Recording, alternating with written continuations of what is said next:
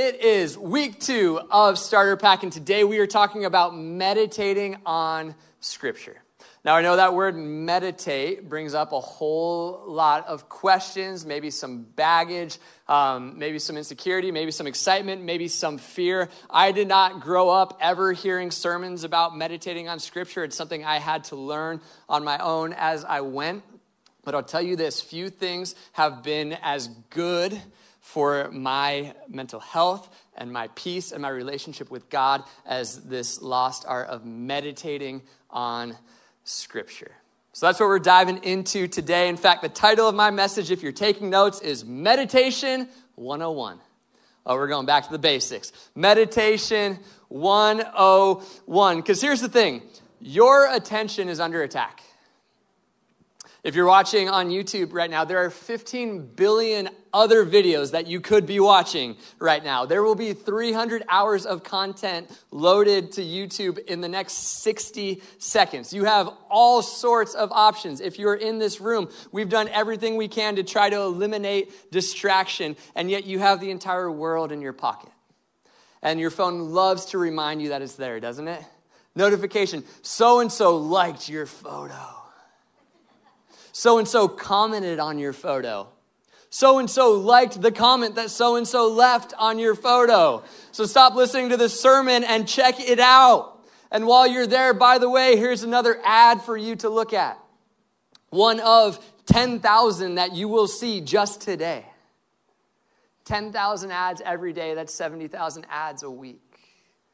300,000 ads a month, 3.6 million ads every year. 3.6 million reminders that you aren't enough unless you have this shirt or that car or that bar of soap or whatever it is. Our attention is under attack. And this is problematic because what we give our attention to determines our thoughts. And our thoughts determine our feelings and our feelings determine our words, and our words determine our actions, and our actions determine who we are becoming. And so we can trace who we're becoming all the way back to the things that we're giving our attention to. And so, in a world that is vying for our attention at every turn, we need to as Christians, relearn this lost art of meditation because meditation is consciously fixing our attention on God's promises. I'm going to say that again. Meditation is consciously fixing our attention on who God is and on who God says we are. It's taking, even if it's five minutes a, a day, to go, okay, the world's going to throw all these distractions at me, but my attention is going to who God is and who God says that I am.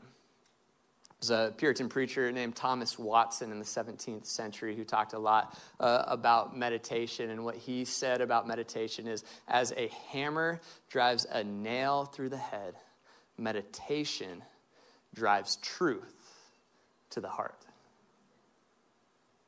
By the way, he also once said, uh, Satan is fine with us being praying Christians and believing Christians as long as we don't become meditating Christians.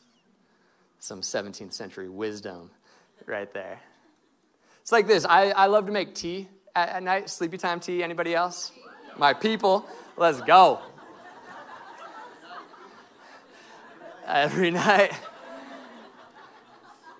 Hey, uh, imagine like if I was like, hey, you want some, some sleepy time tea? And they're like, yeah, yeah, yeah. And so I like heat up the water, you know, and then I, I get the tea out and I put the, the tea bag in, in for one second and then I throw the tea bag away and I, I hand you the, the mug, right?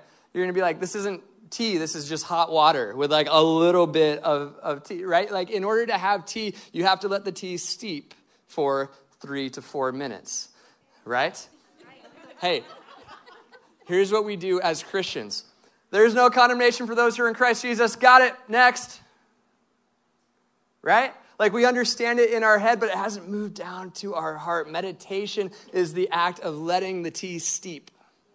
It's taking three, four, five, ten minutes to let God's truth move from our head down into our heart. And by the way, this invitation is all throughout Scripture.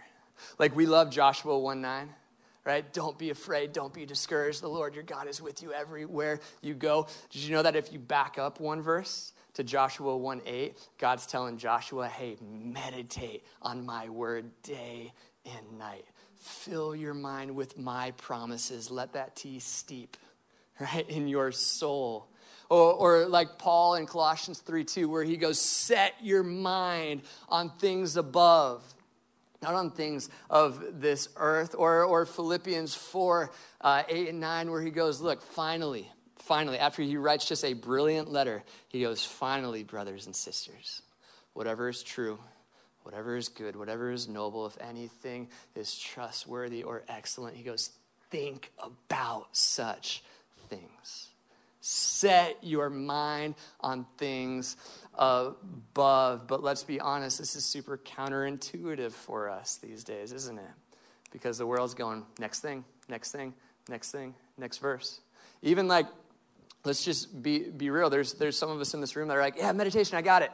you know, check we austin and i were, were having dinner last night and we're, we're both so like like give us the things to do and we'll go get it done. And so we're, we're laughing like okay like i did it for three weeks god where's the change? You know like give me something like quantifiable to measure.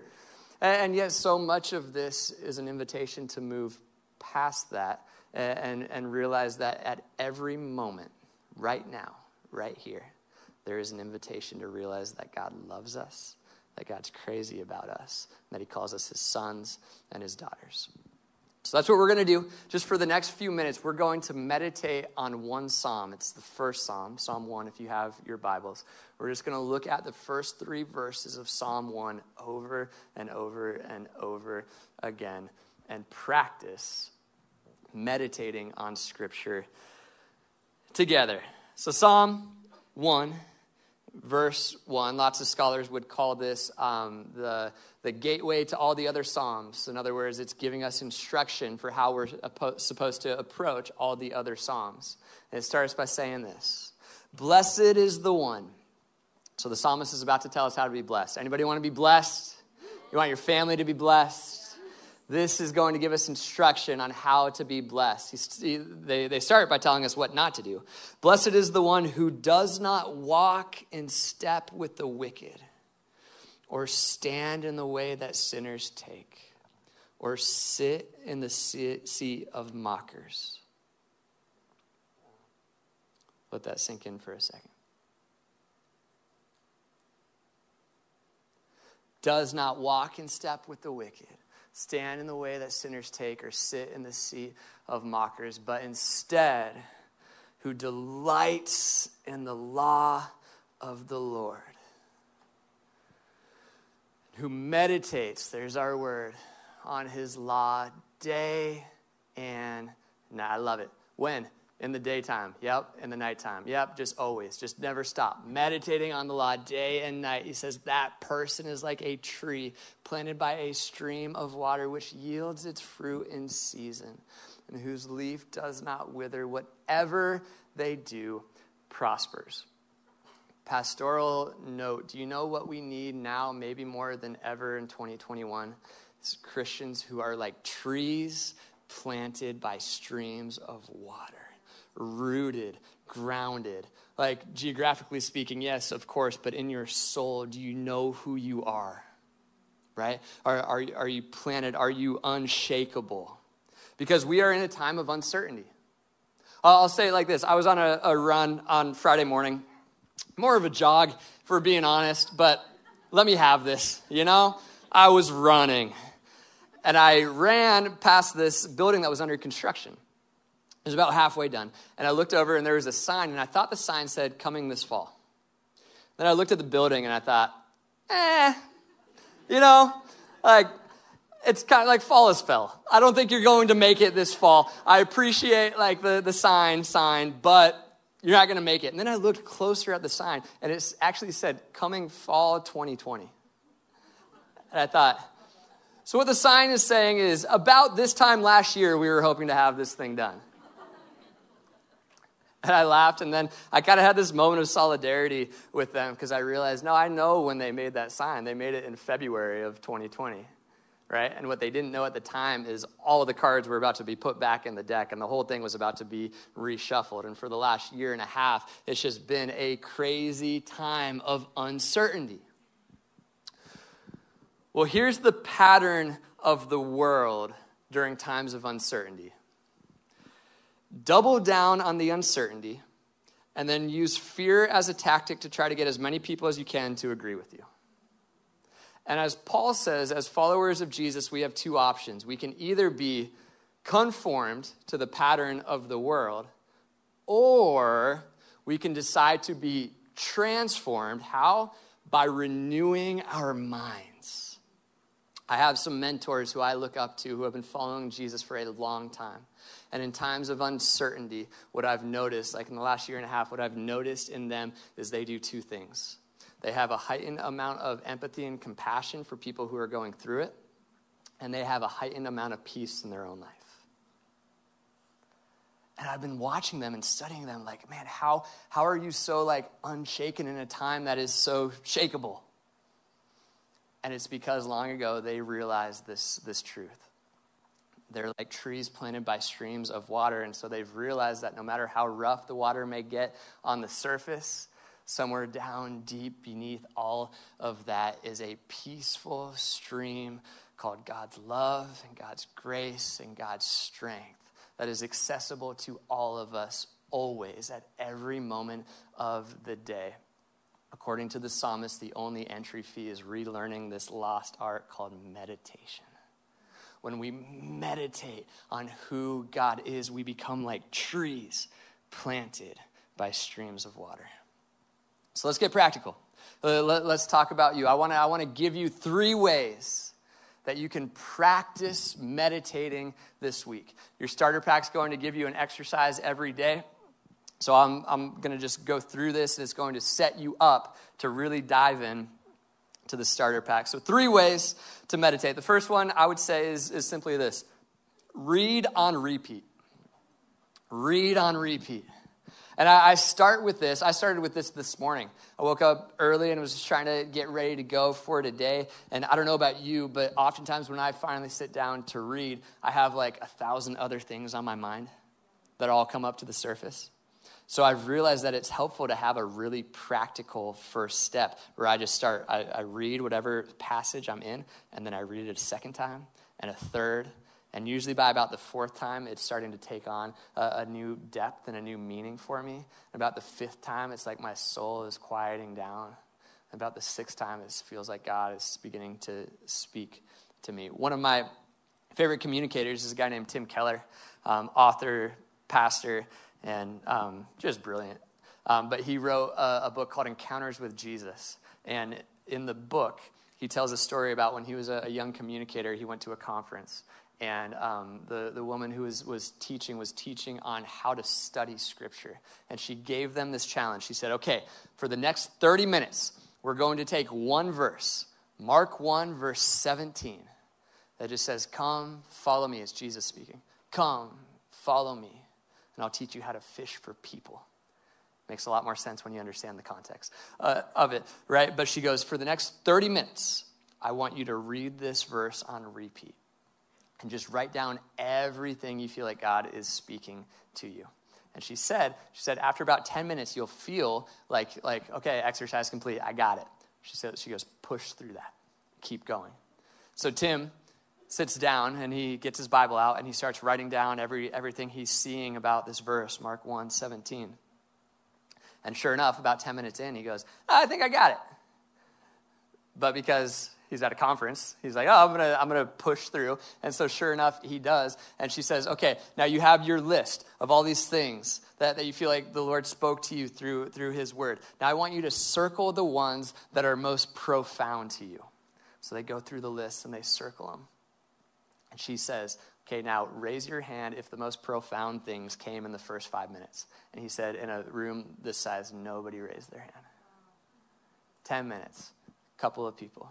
15, some more. 20, a few more. 25, and all the hands started coming up. This is what happens when we read scripture on repeat, right? It's just that it's very hard for us to do because, like, we still get frustrated by red lights, right? Just me? I was on my way here this morning, really early in the morning, nobody else on the road. A light turns red for no reason. And the crosswalk sign goes to walk. Like nobody's nobody's crossing the street like in the last 8 hours. What are we doing here? Don't you know I need to get to the church so I can teach people how to slow down? You know? It's hard for us to do. It's counterintuitive for us to do, and it's so good for us read on repeat. Maybe you just try that exercise this week 30 minutes.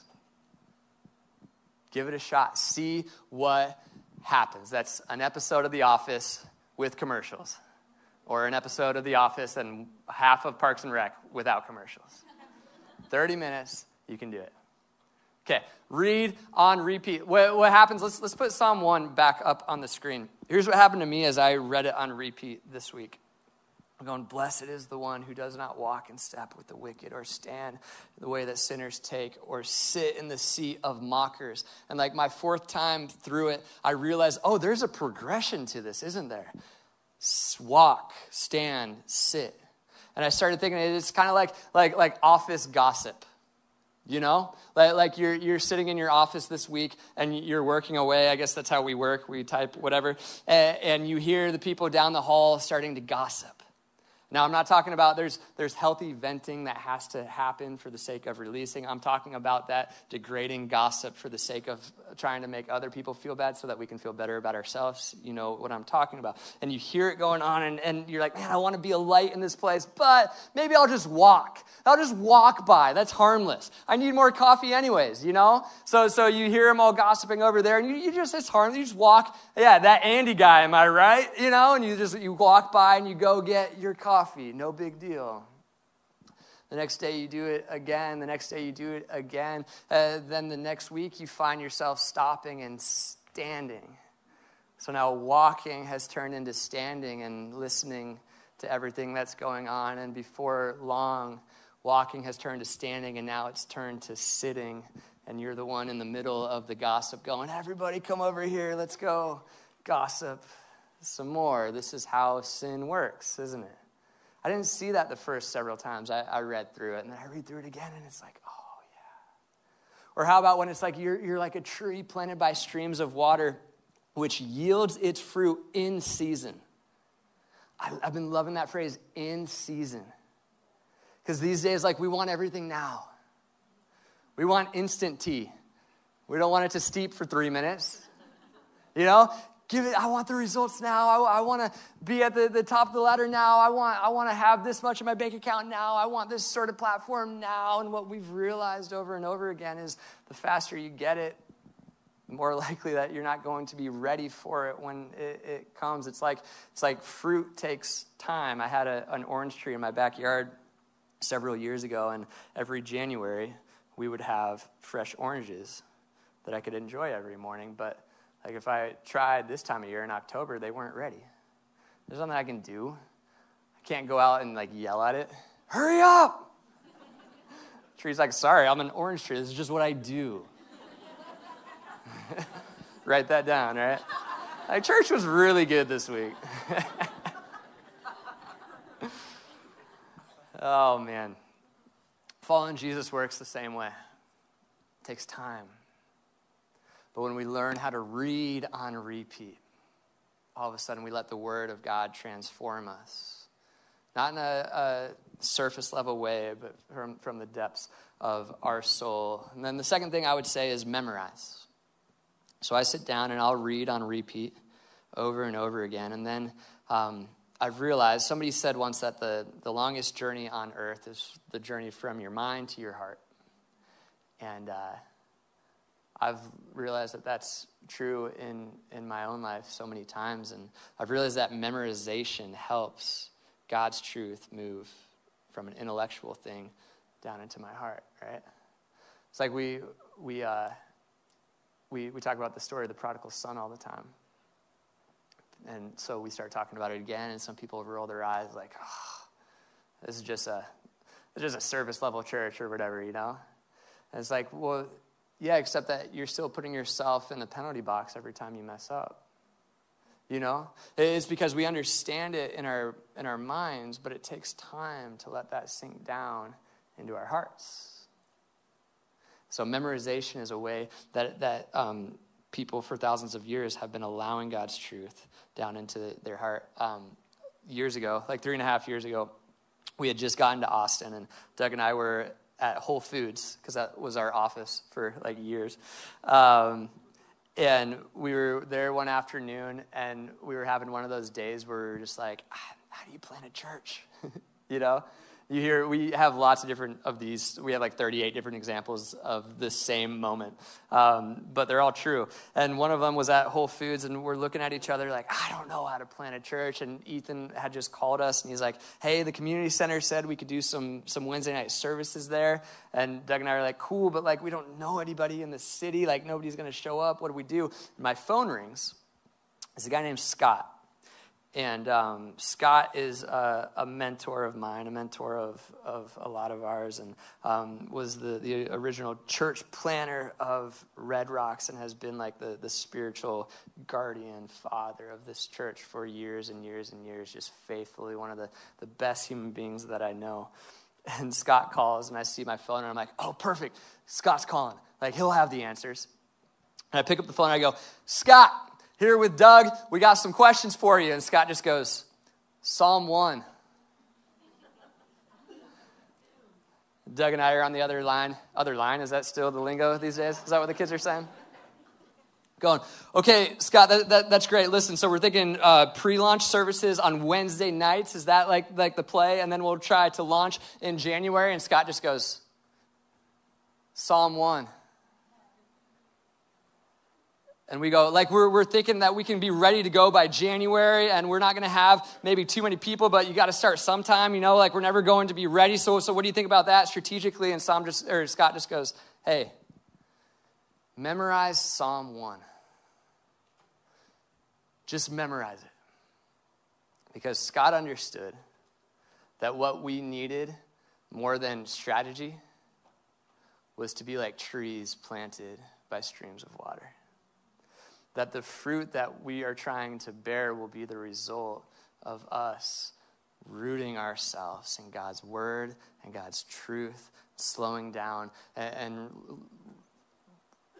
worrying less about what we need to do and worrying way more about who God is. So we just like, all right, memorize Psalm 1. You know?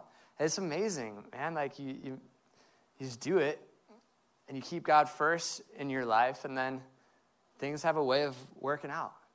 Not the way that we thought they were going to, to work out, and there's all these lefts and all these rights and all these questions and all that, and yet you put God first. You take time to meditate on Scripture through memorizing it. Something happens, man. It's like the psalmist says in Psalm 119, 11, where they go, I have hidden your truths in my heart that I may not sin against you. Have you hidden God's truth in your heart? I always think about Dwight Schrute in The Office. When you find out later that he has a bunch of weapons like hidden around the, the office, you know? And just so we're clear, I'm not telling you to do that, like physically. Don't tell your boss, like, well, Ryan said Psalm 119. Okay. However, I know that the enemy is always trying to come after my heart. I know that darkness is always trying to push back against my heart. So you better believe that I have weapons hidden in my heart. I've got weapons hidden that, that Satan doesn't even know about right?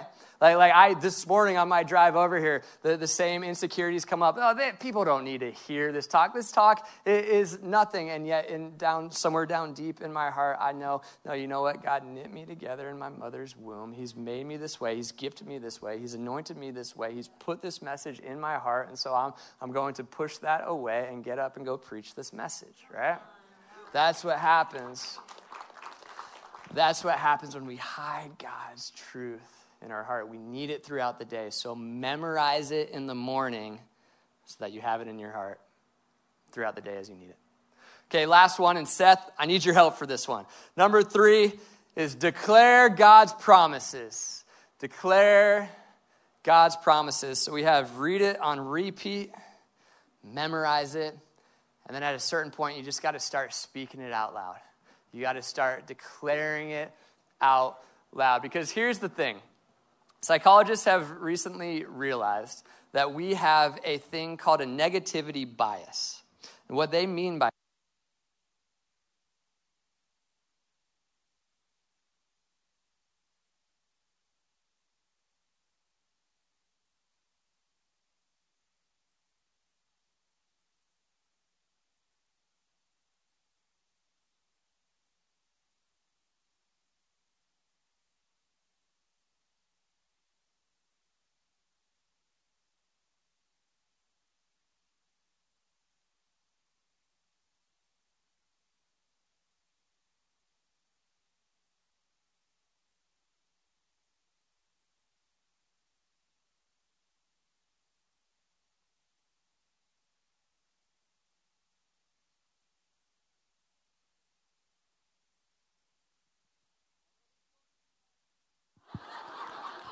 a bunch of people saying, like, hey, Ryan, that sermon was so amazing. What I'm going to remember is, yeah, but my microphone went out. oh, you thought that was an accident? We're teaching you. It's a negativity bias, is, is what psychologists call it. And so Seth is here. Seth, thanks for being here. Can we make some noise for Seth? Seth is one of our dear friends one of our best leaders. Uh, group groups, um, when you read the weekly and you're like, man, that was a really good line, it's probably because Seth wrote it. He's Seth and Molly and Katie and our writing team. They're just so good at what they do. But let's say that this represents Seth's mind, this target, right? and let's say that these represent positive experiences. And then these guys represent negative experiences, right? What's going to happen is Seth's going to come to church today, like, like he is, and he's going to have all of these positive experiences. Hey, Seth, you look great today. And it's just going to bounce right off. Seth, great shoes, man. Seth, great style. Seth, you're such a great friend. Seth, you're so good at writing these weeklies. Seth, I just love how encouraging you are all the time. And then one person's going to say, Seth, I just feel like you don't make time for us to hang out anymore. And the negative experience is the one that imprints itself on our mind way quicker than the positive, right? Now, come on, you all know, anybody who's willing to be honest in this room knows how this goes. You get 99 positive emails one day Hey, you're doing such a great job at work. Thanks for everything you're doing. We love having you on this team. And then your boss sends you one email of, hey, you missed that deadline. What do you drive home thinking about? Not the 99 good ones. Like, like nobody's going, I got a 99%. That's an A plus. You know, I'm doing great. No, you drive home thinking about that one. Oh, I missed it. It's a negativity bias. Seth goes out and he has a great night with his friends, good community, great food, drinks, and laughter, and conversation, and everything's good. But one person gives Seth one bad look, and he drives home thinking about it, right? And, like, really, if we're just being honest, that one bad look had way more to do with that person and some stuff that that person is going through. It had nothing to do with Seth, but it's on his mind. This is what happens, right? But what psychologists have realized is there's actually a way to combat this. It just takes time. It takes a, a willingness to slow down and allow the good things to have the time that they need to imprint themselves on our mind. In other words, you can actually be transformed by the renewing of your mind. And my goodness, I love it when science catches up with Scripture because it's so helpful giving us actual like language for what, what scripture has been saying for thousands of years and, and so what what scripture now psychologists are saying is hey, if you actually spend the time every morning before you reach for your phone, Matt and I, we were talking about this on, on Friday. If you uh, just start your day by reaching for your phone, you're going to end up being reactive all day. What if instead you spent 10 minutes meditating on God's promises for us. So let's say these represent God's promises. What if Seth tomorrow decides, I know that he, he, just does this anyways, but what if, Seth, you wake up tomorrow morning and you go, instead of reaching for my phone, I'm going to reach for my Bible and I'm going to start declaring some of God's promises over my life? Like, let's, let's put the first one up. Seth wakes up in the morning and he goes, God is with me and he takes his time with that promise and he, he, he puts it there. And then he, he reads some scripture to go along with it. Joshua 1 9 have i not commanded you joshua be strong and courageous? Do not be afraid. Do not be discouraged for the lord your god will be with you wherever you go. And then Seth continues on in his, in his reading, and he starts to realize as he goes that God is working even when I can't feel it. So I may not be able to see it, I may not know it, but I know that God is working because his word says this. And we know that in all things, God works all things. Everybody say all things. God works together good of those who love him, who have been called according to his purposes. And then Seth keeps going and he realizes that God will never leave me. Man, scripture promises it. God will never leave me, and surely, this is Jesus in the Great Commission, and surely I'm with you always to the very end of the age. And then Seth keeps reading, and he realizes this. He realizes, man, that means I am loved. I'm loved. In fact, the Bible says this see what great love the Father has lavished on us, that we should be called children of God. Aren't you glad that you're a child of God? Or how about this one? I am chosen. I am chosen. God's word says this For he chose us in him before the creation of the world to be holy and blameless in his sight. And then Seth realizes, hey, I'm accepted. Romans 8 1, we started with this, we'll end with it. Therefore, there is now no condemnation for those who are in Christ Jesus. And Seth realizes, hey, like a good tea, I need to let this truth steep in my mind until it moves down in my heart, becomes a part of who I am. There is no condemnation for those who are in Christ Jesus. And then Seth heads out for his day. And as is always the case, the world is going to throw things at Seth. There are going to be negative experiences that come his way. But now that he has these promises, right, watch what starts to happen. It's like people are going to criticize him, people are going to critique him, people are going to say all sorts of mean things about him. But Seth knows who he is. Seth has that firm foundation because he spent time meditating on God's truth. And so now it's like these things just don't have the power that they used to have, right? Seth, thank you. All those things are true about you, by the way. We love you so much, man. You're the best. This is the power of meditating on Scripture. But hey, I know, I know what's going on in your mind right now. You're going, I'm, I already have such a full schedule. Where am I going to find time to do this? How about this? Let's start right now together. We're going to take some time right here and right now to meditate on Scripture together. So the band's going to, to play a song, and um, during this time, you can sit, you can kneel, you can stand, whatever you want to do. But after the first chorus, we're going to throw Psalm 1 back up on the, the screen up there, nice and slowly, verse by verse, and give you time to, to not just read it, but read it on repeat, memorize it, declare it out loud, meditate on it until it sinks down into your heart and becomes a part of who you are. The song that we chose is it's called I, I Exalt You. And Em and I were, were talking about it, and she brought up such a good point. She said, It's so cool just to declare, I will exalt you. Because what that doesn't mean is that, hey, all the anxiety is just gone, or all the depression's gone, or all the, the hard stuff that I'm going through in life is gone. It just means that we are choosing, like Seth, to exalt God's truth and what God says above us, uh, above all those other things.